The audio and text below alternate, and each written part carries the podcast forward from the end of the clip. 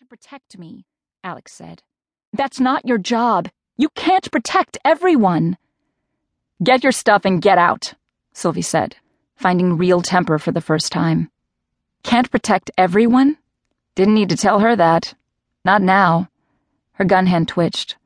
The little dark voice that lived inside her head roused and laced her tone with fury. Get out! She throttled back the rage. Alex, despite Sylvie's current pretense, was her friend. The dark voice had no friends at all, and why should it?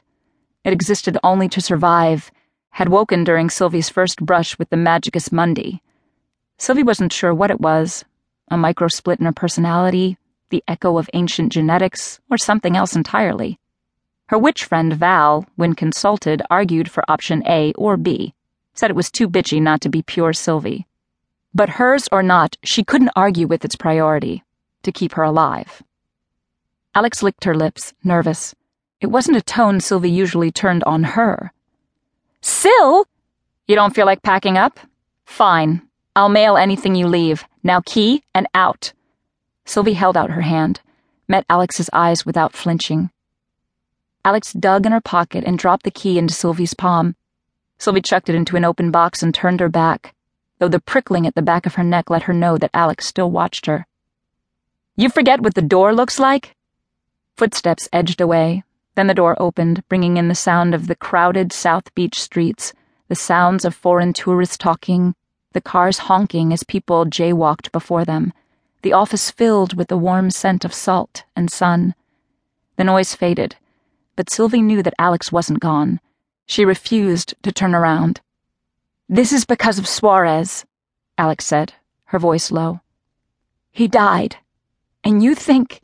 Be accurate, Sylvie snapped. He was murdered. In front of us.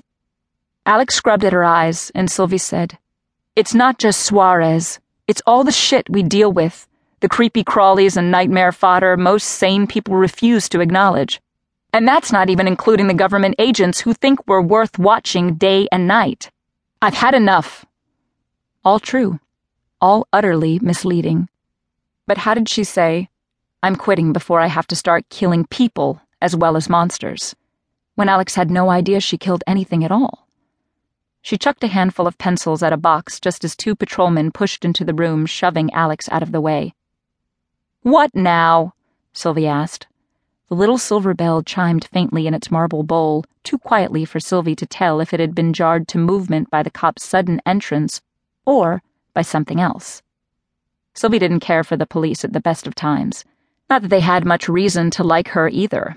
An unlicensed PI who'd ended up standing over one too many bodies. I've quit, guys, so take your shit elsewhere, Sylvie said. But the police ignored her. One of them climbed the stairwell to her private office and kicked the door open.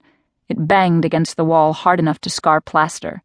The other cop, a fortyish black male, headed toward Sylvie. Something was wrong with his eyes.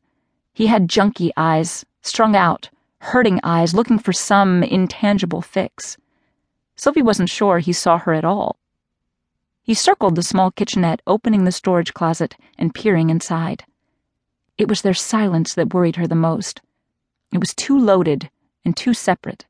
The officers seemed as unaware of each other as they were of her. She traded a look with Alex still pressed back against the wall and tilted her head slightly toward the door.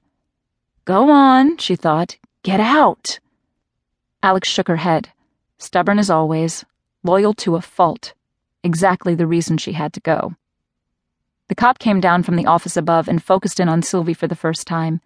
She glared back, unflinching. Young, Hispanic, and a little too pudgy for his uniform, he still made her blood run cold. Like the other cops, his eyes were empty. Careful, Sylvie's inner voice whispered. Her hand ached to pull her gun from the desk drawer. Is there something you want? Sylvie said, her tone steadier than her nerves. Got some Java going if you're needing caffeine. The older cop pushed past her again. Her hand spasmed on the drawer, but he headed straight for the exit and was gone. A moment later, Pudgy followed. Sylvie put her hands on the desk and leaned forward, staring at the fake wood grain, following the patterns until her adrenaline faded. What was that? Alex asked. An omen rolling up to wish us.